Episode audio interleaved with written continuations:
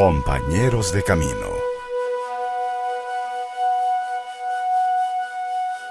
Y ahora le invitamos a compartir la vida de uno de nuestros compañeros de camino. Escuchemos con atención. Le invito a que abramos las páginas de nuestro santoral, el libro de oro de ejemplos de vida y de santidad de nuestra Madre, la Iglesia, que hoy, 30 de enero, recuerda la memoria del Beato Columba Marmion, monje benedictino, sacerdote y tercer abad de la abadía de Maresú. Nació el primero de abril de 1858 en la ciudad de Dublín, Irlanda, en una familia muy numerosa, muy devota. Tres de sus hermanas fueron monjas. Fue bautizado con el nombre de José Hizo sus estudios secundarios en el Belvedere Colegio de los Padres Jesuitas de Dublín. Ingresó posteriormente al seminario a los 16 años, era el seminario de la Santa Cruz cerca de Dublín. Terminó luego sus estudios en Roma en el Colegio de la Sagrada Congregación de Propaganda de la Fe y durante el noviciado tomó el nombre de Columba en honor al irlandés San Columba. Su primer contacto con la vida monástica fue en una peregrinación a la abadía benedictina de Monte Cassino, en Italia. Fue ordenado sacerdote en 1881 y antes de ingresar a la vida monástica se dedicó también a enseñar filosofía. A su regreso pasó por la abadía de Maresú en Bélgica, un monasterio joven y dinámico recientemente fundado en el año 1872 por monjes venidos de la abadía de Beirón en Alemania, y él deseó permanecer ahí. Sin embargo, su obispo en Irlanda renunció a su petición y lo nombró vicario en Dundrum, al sur de Dublín, además de profesor en el Gran Seminario de la Santa Cruz, en 1882 a 1886. Era el mismo seminario donde él había estudiado, ahora él se dedica ahí también a la dirección espiritual. De todas maneras, terminó por volver a la abadía de Maresú en 1886 bajo la aprobación de su arzobispo. Ahí sus comienzos fueron laboriosos. Él tenía 30 años de edad ya era sacerdote y debió habituarse a una lengua y a unas costumbres para él ajenas.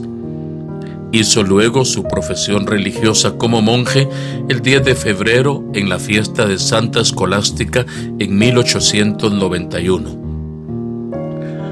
Columba tuvo por función en ese momento ayudar al maestro de novicios en diferentes trabajos en las parroquias de la zona. El 28 de septiembre de 1893, el abad Hildebrando, abad de Maresú, fue nombrado por el Papa León XIII el primer abad de la Confederación Benedictina con el título de abad primado, y por eso debía renunciar a su cargo como superior local para trasladarse a Roma para ejercer ahí de abad de la gran congregación benedictina. En septiembre del año 1909, don Columba Marmion fue elegido tercer abad de Maresú, quedando a cargo de una comunidad con alrededor 100 monjes, dos colegios y algunas revistas, en particular la revista benedictina. Él adoptó como lema en su servicio como abad servir en vez de dominar. Bajo su conducción el monasterio conoció una época de gran esplendor espiritual e intelectual. Las vocaciones aumentaron, pero don Columba Marmion no se mostró desinteresado por las cuestiones temporales. De este modo hizo equipar a la abadía, por ejemplo, de corriente eléctrica, cosas poco comunes en la época que le tocó vivir. Participó en la fundación de la abadía de El Monte César en Lovaina en 1899. Predicó retiros en Bélgica, en el Reino Unido, y en ese tiempo también hizo una profunda amistad con el futuro cardenal Mercier. Estuvo a cargo de grandes responsabilidades, dirección de jóvenes monjes en tiempo de estudios, profesor de teología, asesor espiritual de otros conventos, y su influjo espiritual fue muy grande para tantas y tantas conversiones, especialmente en comunidades anglicanas del sur de Inglaterra.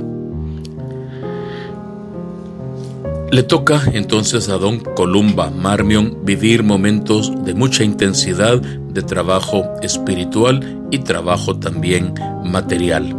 Así fue toda su vida hasta que falleció un día como hoy, 30 de enero del año 1923. Enfermo con gripe, probablemente parte de las grandes epidemias de la época, sus últimas palabras fueron Jesús y María. Al poco tiempo de su muerte empezaron los procesos para solicitar su pronta beatificación. Con rapidez se le atribuyeron enormes, grandes, extraordinarios milagros y fue beatificado, por eso, el 3 de septiembre del año 2000 por San Juan Pablo II. El Papa Juan Pablo II, en la ceremonia de beatificación, dijo Don Columba Marmion, Él nos legó un auténtico tesoro de doctrina espiritual para la iglesia de nuestro tiempo. En sus escritos enseña un camino de santidad sencillo pero exigente para todos aquellos a quienes Dios ha destinado por amor a ser sus hijos adoptivos en Cristo Jesús. A lo largo de su vida el Beato Columba fue excepcional director de almas y prestó mucha atención a la vida interior de los sacerdotes y religiosos. A un joven que se preparaba para la ordenación le escribió diciendo, la mejor preparación es vivir a diario con amor, donde la obediencia y la providencia nos coloquen. Y continúa diciendo el Papa Juan Pablo II, ojalá que un amplio redescubrimiento de los escritos espirituales del Beato Columba Marmion ayude a los sacerdotes, a los religiosos, a los laicos a crecer en su unión con Cristo y a dar testimonio fiel de Él con amor ardiente a Dios y un servicio generoso a los hermanos en todo el mundo. De sus escritos podemos recordar en este día varios, entre ellos Cristo, vida del alma, Cristo en sus misterios y también Jesucristo, ideal del monje. Junto con eso se sabe también que dejó escritas más de 1700 cartas espirituales, diferentes retiros, conferencias espirituales y sobre todo dejó un profundo amor a Jesucristo. Si vemos el nombre de las tres grandes obras que él hizo, Jesucristo, vida del monje, Jesucristo en sus misterios y Jesucristo, vida del alma, vemos cómo en él el cristocentrismo, es decir, hacer de Cristo el centro y el fundamento de la vida, fue una, una característica fundamental de toda su existencia.